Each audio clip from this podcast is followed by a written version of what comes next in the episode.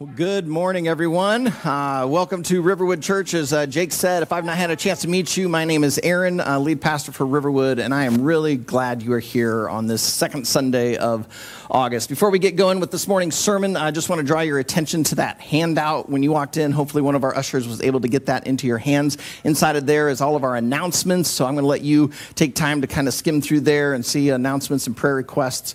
Um, but if you are a first time guest, I want to draw your attention to that connection card that's inside there.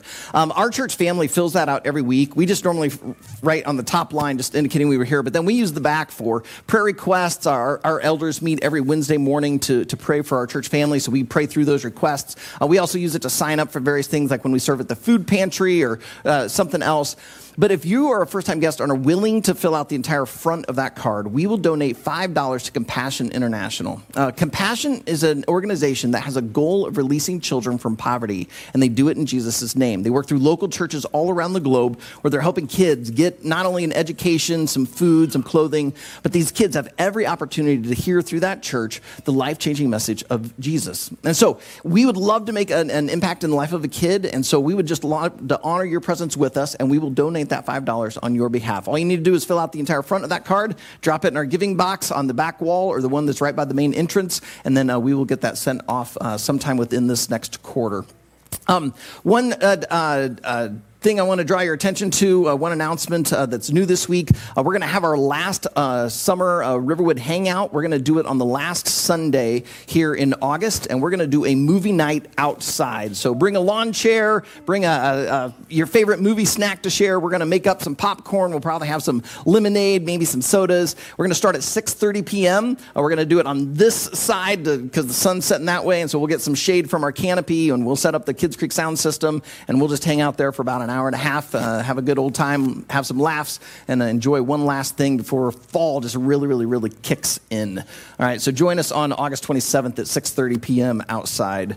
Well, kids, I am glad you are here. Uh, you may not be. Some of you are probably a little sad that we're not having Kids Creek during the month of August. Don't worry, we will be restarting it. You guys will get back there because I know I'm not nearly as cool as Miss Bridget or Mr. Matt or any of your other teachers that are back there. But I'm going to do everything I can here in August to make this sermon series as much for you as for your mom and your dad. I believe that the church is not just the adults, and once you achieve a certain age, then you get to be a part of the church. I believe you're the church of today. And I believe the very things we're going to talk about today, you can even begin to implement in your life. So, kids, if you understand who Jesus is, what he did on a cross through an empty tomb for you, this is just as much for you as it is for your mom and dad. But because you're here and I'm lame, I decided we got to start with some jokes. All right, is that okay? Yes, all right. My just went up a few notches in some people's minds. All right. What do you call a video of a clock on your phone? A TikTok. Yeah, yeah, yeah, yeah. Okay, that one's not so funny. Uh, what do you call a really smart clock? Clockwise. What do you call candy that never arrives on time? Choco late. Uh huh, uh huh. All right, hey, I don't want to hear any arguing. 6:30 is the best time on a clock, hands down. Kids, you have to know how to read a uh, analog clock to get that get that joke. You you in the digital era probably are going, "What?" Right. Oh, hey, uh, before I started these jokes, I probably should have told you guys that uh, the reason I've got all these, you know, kind of clock jokes in my mind is I had an uncle who got fired from a watchmaking factory recently. He was putting in too many hours. And then this past week, uh, I was on my news app, and the uh, National Geographic said that a new flying insect has been discovered. And the unique thing about this insect is that it only lays its eggs in clocks. They're called time flies. Okay, yep, scratch that one. Did not work. All right, okay, last one. Eating a clock is really time consuming, especially if you go back for seconds. Okay, that one's my favorite one. All right. Okay, kids, what was the theme in all of my lame dad jokes? Clocks, okay, but I also mentioned watches, so it wasn't just clocks. Time. Time. The reason we're talking about time is because today's sermon is called Giving Your time. Now, we may have started off today by joking about time, but the passage we're going to see in the Bible does not think time is a joke. It's going to actually see time as being a very serious thing. So I want you to see it for yourself. So if you brought a Bible, go ahead and open it up to Psalm chapter 90. Psalm 90. Uh, if you're a first time guest with us and did not bring a Bible, we're going to be putting the scripture on the screen because we want you to be able to learn with us. But if you have a Bible on your phone, totally feel free to pull that out. Uh, we'd rather you have a digital Bible than no Bible. Or if you don't own a Bible, we've got some Bibles on our resource table. We'd love to just give one of those to you. That way you can not only use it when you come back on a Sunday, but you can use it any and every day of the week. Now, uh, today we're kicking off this little three week series that I'm calling Being a Penny Christian. No, not a petty Christian. All right, we don't need any practice in being petty. Uh, us humans are really, really good at that. All right, we're doing a series called Penny Christian. Now, you've probably heard all sorts of adjectives put in front of the word Christian. All right, American Christian, evangelical Christian, uh, progressive Christian. But you may be wondering wait, I've never heard of a penny Christian. And that's understandable because I made it up. So if you're thinking, yeah, this is kind of a lame title, now you know why. But let me explain why I'm calling it being a penny Christian. Years ago, back in the dark ages, like when phones had cords and uh, Facebook was known as your high school yearbook or, or the church directory, Leanne and I were young marrieds, had no kids, and we decided to go on the mission field we made the decision to go to Venezuela and work at a school for missionary kids. However, the school did not pay a salary. We were going to have to raise our own funds. The idea was we were going to go teach the kids of missionaries as these missionaries were trying to plant churches and help people understand who Jesus is. So, to raise the salary, we, we wrote letters, we sent them out to family and to friends and to various churches. A few of those churches allowed us to come in and speak, sometimes to the whole church, but usually to like a subset of the church.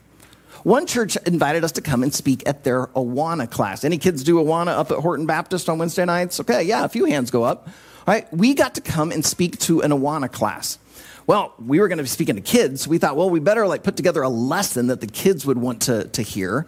And in our preparation, we came across this little like illustration, this little story.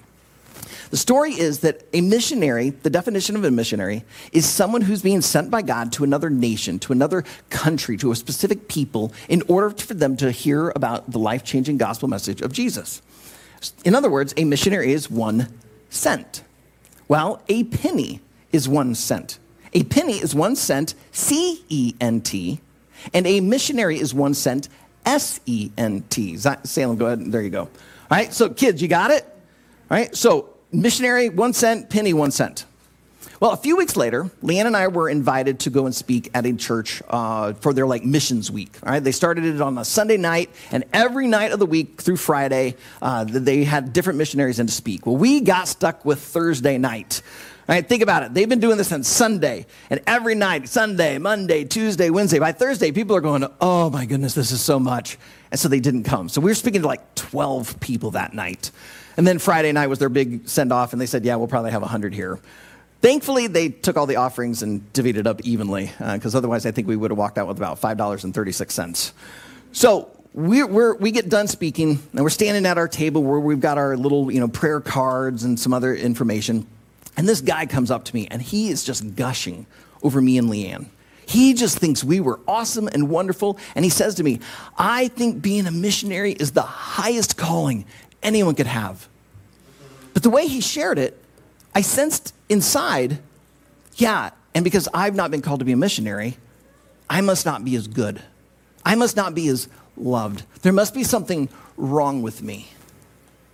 And, that really bothered me because I realized, like, me going to Venezuela didn't make me more special than if I was being sent to Virginia. Like, the mission was the same. Yeah, I was called to go to Venezuela, but I was only there for two years. After that, I went to Denver, Colorado. And after Denver, I went to Cedar Rapids. And from Cedar Rapids, we've come to Waverly to plant Riverwood Church.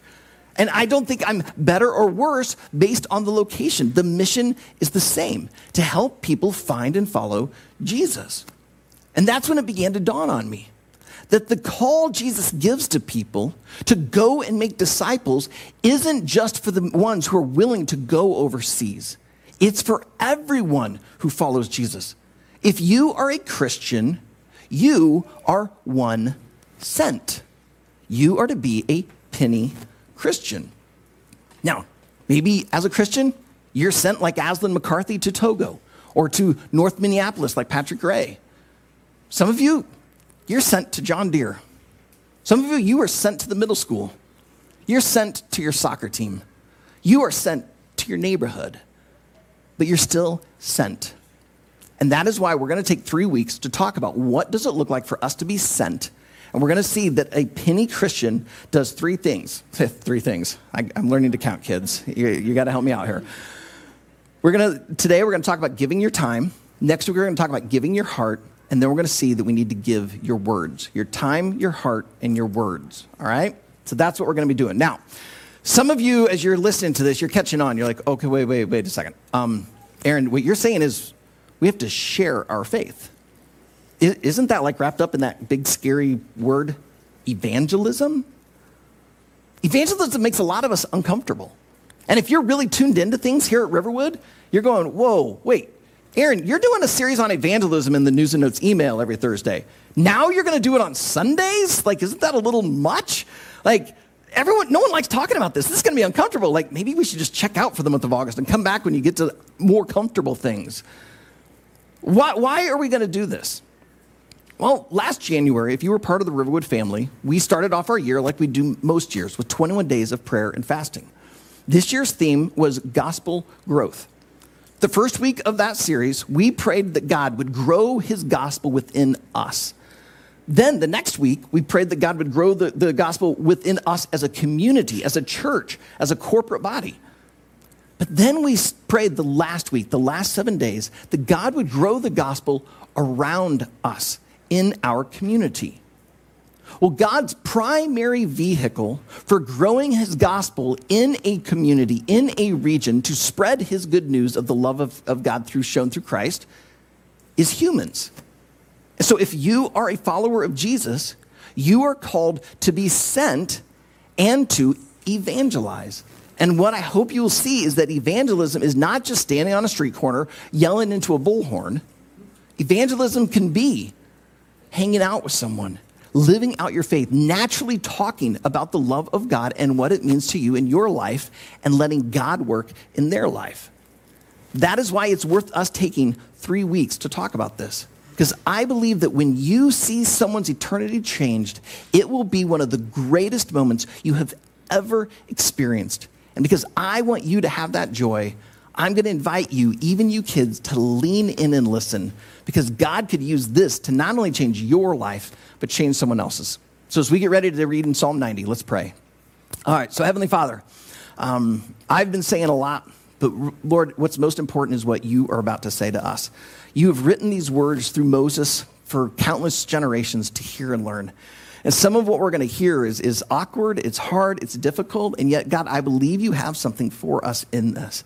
And so open our hearts and minds. Lord, I pray for the person who's not a follower of Jesus yet, that as they listen to this, they would realize that you love them and that you, Jesus, gave your time for them, ultimately going and dying on a cross for their sins. And I pray that in a, the midst of a, a sermon that's all about uh, sharing your faith, that they would realize that you were inviting them to place their faith in you. Lord, I pray for the person who's uh, struggling right now in their faith. They've got a lot of questions. I pray that they would be able to feel like they can bring those questions to you and, and that you will uh, meet them in those, those places of doubts, those, those places of worry, because I believe that you can grow them through that time. And then that becomes part of their story and how you will use them to share their faith and give their time to others. Lord, for all of us, I pray that you would do what, you, only you can do uh, Lord, I just feel it's utterly ridiculous to think that I, as one person, am able to speak in a way that impacts every single person that's listening to this. Father, I believe that is only something you can do. And so I am so glad that you know these people's names, you know their stories, you know their fears, you know their future, and you can use this to help them become the people you call them to be. And I pray you would do that this morning. In Jesus' name, amen.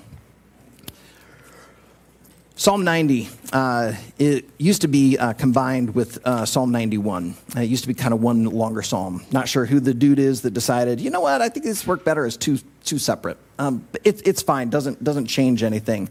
The, the reason I point that out, though, is uh, they have one author. If you have your Bible open there, you see in the, the very beginning it says that this is a prayer of Moses. Yes, it's that Moses, the famous Moses who led the Israelites out of slavery in Egypt and got that, led them for 40 years in the wilderness before then he allowed Joshua, well, God set up Joshua to lead the people across the Jordan River into what they knew as the promised land. Right? This is the only psalm that we know of written by Moses. Now, he may have written hundreds upon hundreds of them, but this is the only one that God chose to capture for us to, to hear and learn from. And he starts off his psalm in a very typical psalm like way. Notice in verse 1 Lord, you have been our dwelling place in all generations. Before the mountains were brought forth, or ever you had formed the earth and the world, from everlasting to everlasting, you are God. That's a very typical start to a psalm. Right? Many Christians would find themselves reading those words and, and beginning to be drawn in, to find comfort in them, and they would eagerly want to move forward. However, Moses takes a dark turn. He suddenly starts in verse 3 getting really, really morose. We're going to read it in a moment, but just stop and think for a moment. Like, I wonder what was going on in his mind and heart. Now, I believe that the scripture is not only written through Moses, but ultimately this is being written by God. But I believe God uses the, the quirks and personalities and circumstances of, of people's lives. I wonder if Moses wrote this towards the end of his life, and that's why he's thinking about death, as we're going to hear in a moment. I, I, wonder if, like, maybe something just major happened when you read the story of the Israelite people. We, we see several, like, plagues and, and, and you know, just tragedies happen to the people. Maybe one of those happened. That's what's, like, getting on his mind, and that's why he writes these. I, I don't know what was happening. All I know is he wrote this. You, he's writing to God, you return man to dust and say, Return, O children of man. For a thousand years in your sight are but as yesterday when it is past, or as a watch in the night. You sweep them away as with a flood. They are like a dream, like grass that is renewed in the morning. In the morning it flourishes and is renewed. In the evening it fades and withers. For we are brought to an end by your anger. By your wrath we are dismayed. You have set our iniquities before you, our secret sins in the light of your presence. For all our days pass away under your wrath. We bring our years to an end like a sigh. The years of our life are 70, or even by reason of strength, 80. Yet their span is but toil and trouble. They are soon gone, and we fly away. Moses starts it off Oh God, you are our dwelling place. You're from everlasting to everlasting. And then suddenly, just makes God not just sound a, a little cranky, makes God sound cruel. I mean, look at it there. Verse 3 God returns man to dust. Verse 5, you sweep them away as with a flood. Down in verse 7, we are brought to an end by your anger. And then down in verse 9, for all our days pass away under your wrath. I've, I've heard many people say that you know, well, God in the New Testament, he, he's nice, but man, back in the Old Testament, he was just like really cranky. You know, he, he, was, he was mean. I don't, I don't think I want to follow that God. And all they need is proof is Psalm 90. I mean, li- listen to how God sounds. It, it sounds very different than how I talk about the love of God. I believe God loves you passionately. And I don't believe that this contradicts that truth at all. So we have to ask ourselves all right, so what is going on? Why did God write this through Moses this way? Well, I, I, think there are several things that are happening. First, I want you to notice that God's anger is first and foremost against sin, not first against humanity. Notice verse 8. You have set our iniquities. Kids, that's just a big fancy word for sin. You've set our iniquities before you, our secret sins in the light of your presence. You see, God created humans, and He created them in His image. And so God loves humanity, but it hurts His heart so much to see His creation steeped in sin. And so His anger is first and foremost against sin. Now, we as sin bearers end up bearing the, some of that wrath, some of that anger. But ultimately, it isn't against us as his creation, it's against sin. If you don't believe me, just look at the cross. If God was really mad at us, hated us, just wanted to wipe us away, he would never have sent Jesus to the cross. No, that shows his anger was first against sin itself. And so it's not reading this going, man, God just must not like humans. No, he loves human. It's just that he hates what sin has done to them. Uh, the second thing I think God is trying to help point out to us is that many of us, we fear death. And, and I think he wants us to realize that death is just a part of the things in this world. Death is part of life. Uh, if, if you do, go down and look down at verse 10. It says that the years of our life are 70, or even by reason of strength, 80. And yet their span is but toil and trouble. Yeah, you may live a long time. Maybe you make it to 70, 80, 100. And yet those years have so many pains in them physical pains, emotional pains, spiritual pains. That pain is there because of sin. And it shows our need for God, the one who is described in verse 1 as our dwelling place.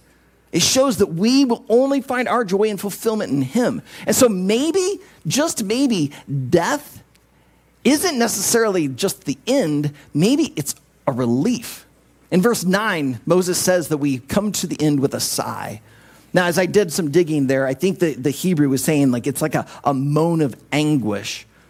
But as I was studying this and realizing all the toil and trouble, maybe that sigh is actually a sigh of relief because finally the pain is done.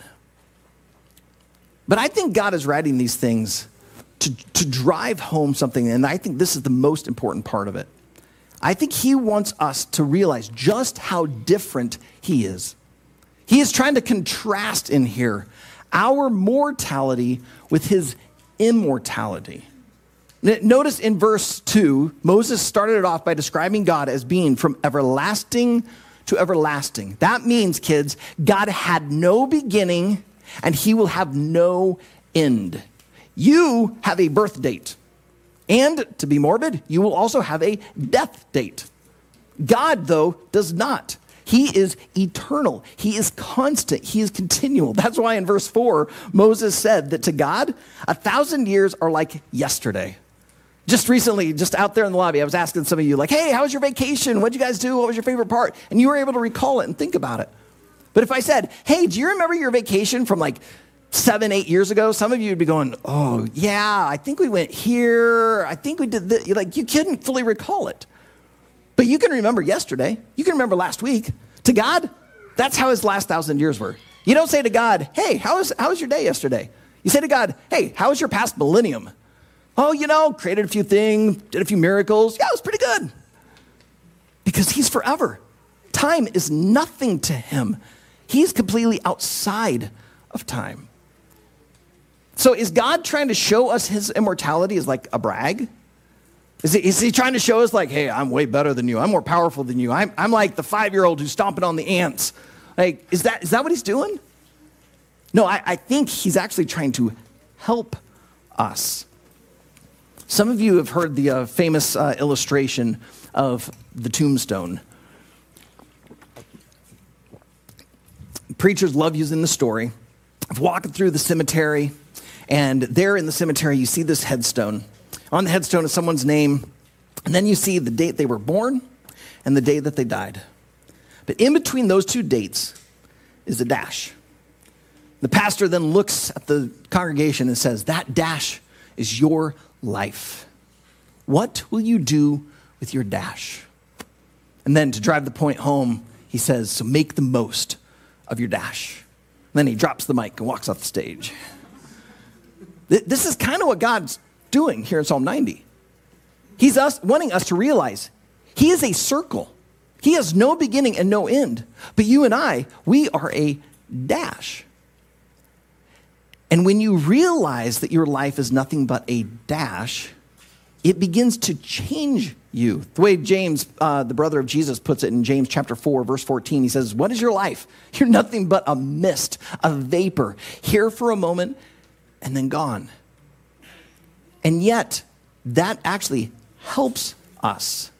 That's what Moses points out in verse 12. If you still have your Bible open there, look at Psalm 90 and go to verse 12. So again, Moses writing to God, this is his prayer. He says, So teach us to number our days that we may get a heart of wisdom. The currency of life is seconds and minutes, not money. Money is the currency of the economy. But unlike money, money can be gained and lost. You can get rebates, you can get refunds, you could go bankrupt and then become a millionaire. But with time, once it's spent, it's gone. You will never get that second, that minute, that year, that decade ever again.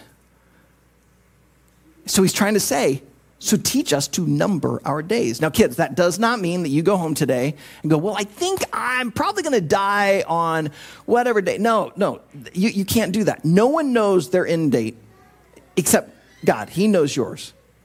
What it means is this is a poetical way of saying, so realize you only have so much time on this earth. This is uncomfortable. For so many of us, we, we don't want to think this way. You kids, you have years and years and years ahead of you, we hope. And so you, you kind of think, like, I've got all sorts of time. And yet, even if you lived those 70 years, or 80 that Moses says in verse 10, or even if you somehow set a Guinness Book of World Records for the most years ever on this earth, it is still like a mist, a vapor compared to the eternality of God. And yet, that knowledge helps. Notice the second phrase of verse 12. When you realize how mortal you are, it can help you gain a heart of wisdom. Any of you ever feel like you need wisdom? I do, all the time. I need wisdom in what to do, what to say, how to interact with a person. I, I need wisdom constantly. Now, I, I, believe that wisdom comes out by hanging out with God, lear, learning from, from God through the scriptures, being around really wise people who can help you. Also, I think it comes through life and experience. But clearly, we will also gain a heart of wisdom when we realize we only have so much time on this earth. And we suddenly begin to use our time very differently, and it will actually gain, gain us something. And so, what this means is your limitedness, your shortness, your dash, it's actually a gift.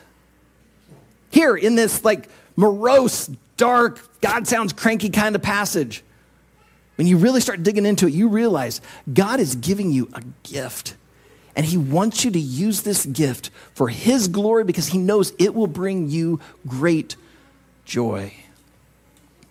So, therefore, we should ask how should we use our time? Now, because we're a church, I realize some of you would say, oh, well, we should go to church. That great answer. I believe that is definitely worth uh, time. And I don't just mean come to church. I mean be part of a church, a church family.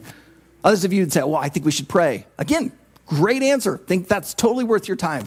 Oh, we should read our Bible. Yes, again, great answer. But remember, we're in a series called Being a Penny Christian. We are being sent.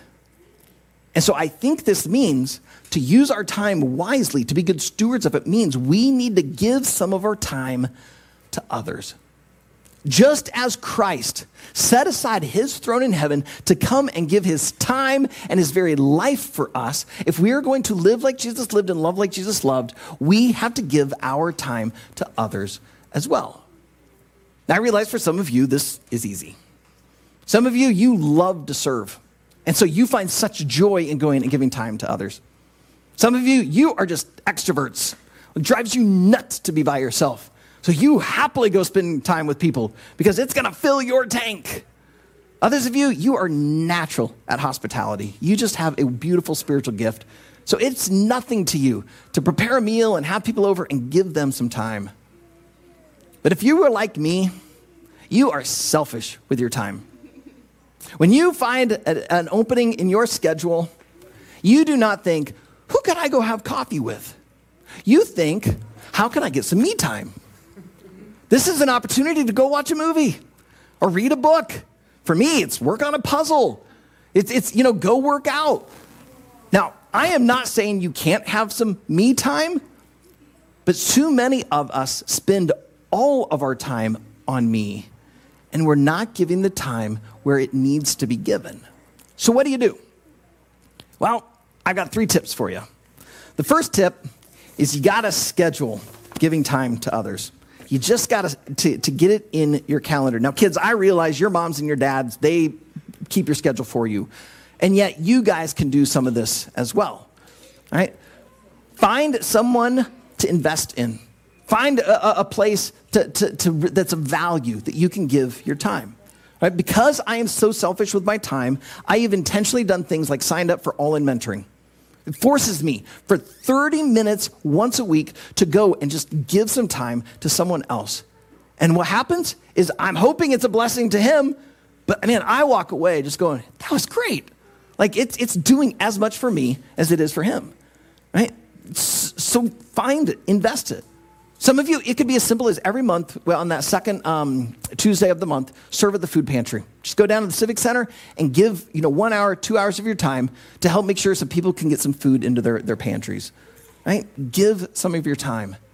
What is something that's worth it, right? What, what, too, what happens so often is we think it. We think, you know, I should probably go check on my neighbor just see if she needs anything. Like, could I mow her lawn for her? Does she need a meal? You know, she just had surgery or she's elderly. You know, I, I could, should do that.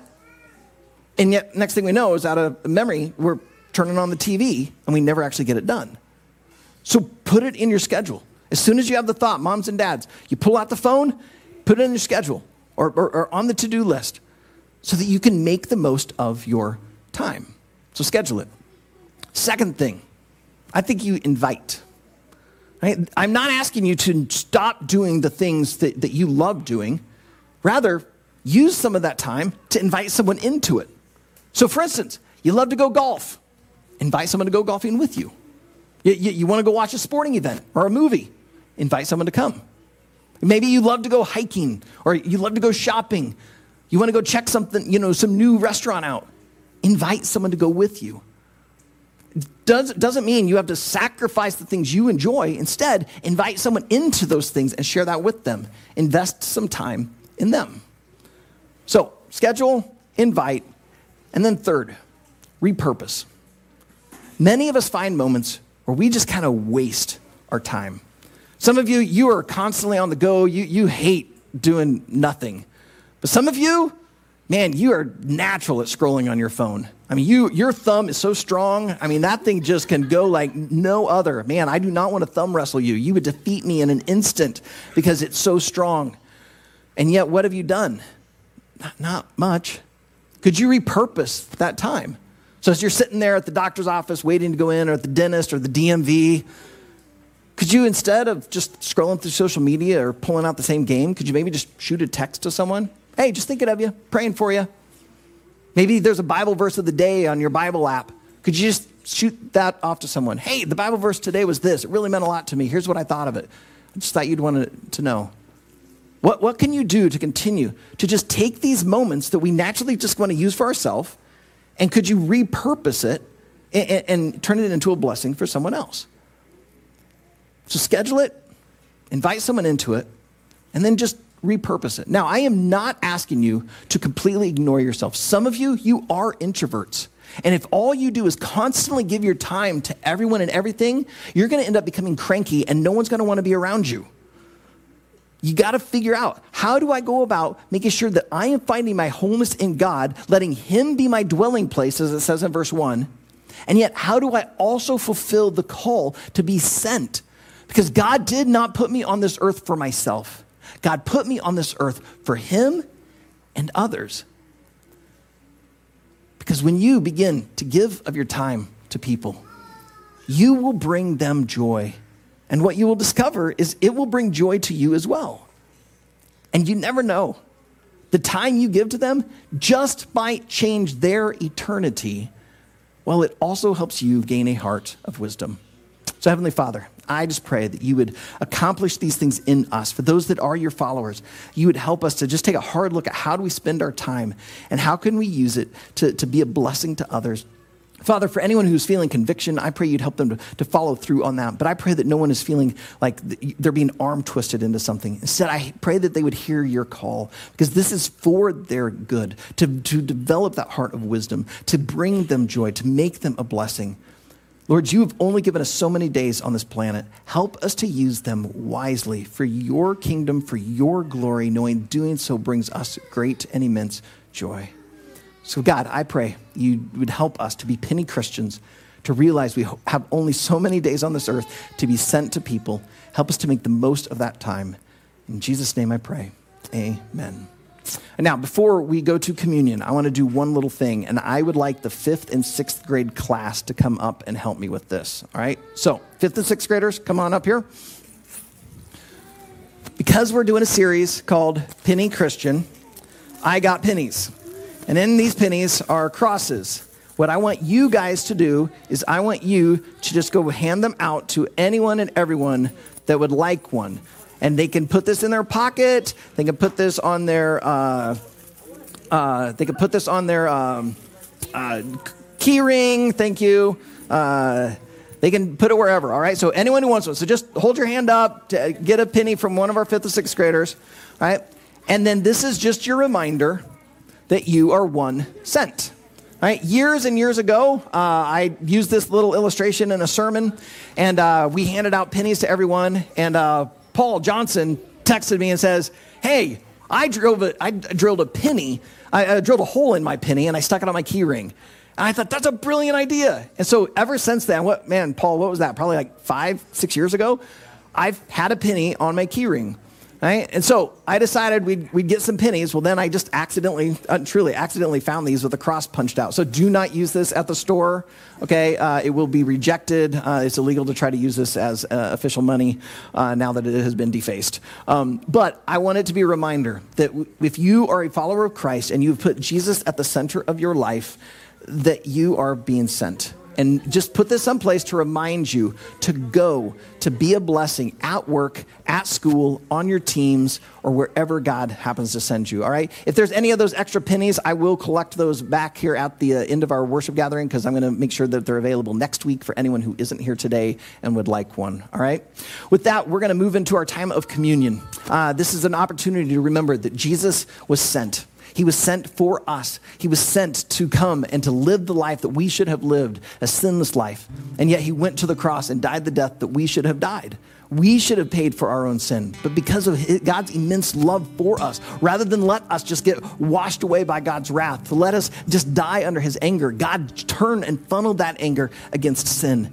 And Jesus took the brunt of it. He absorbed that wrath so that you and I could be made free. If you are not a follower of Jesus, I invite you that during this next time, don't worry about these communion elements. These communion elements are for those who know the gospel. They've made Jesus the center of their life. If that's not you yet, I encourage you instead during this prayer, I mean, during this song, to pray.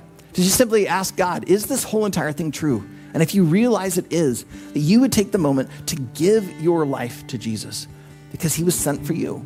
But I want you to realize that if you make this step of faith, if you cross that line, you are saying, God, my life now belongs to you. And God wants to then send you. He wants to send you to go and be a blessing. So realize that doing this step is the most life changing thing you will ever do, but it will also cost you everything because you're basically saying, God, it's all yours. But for those of you who follow Jesus, we need to continue to say that to God. Too often we continue to try to take things for ourselves and hold on to it.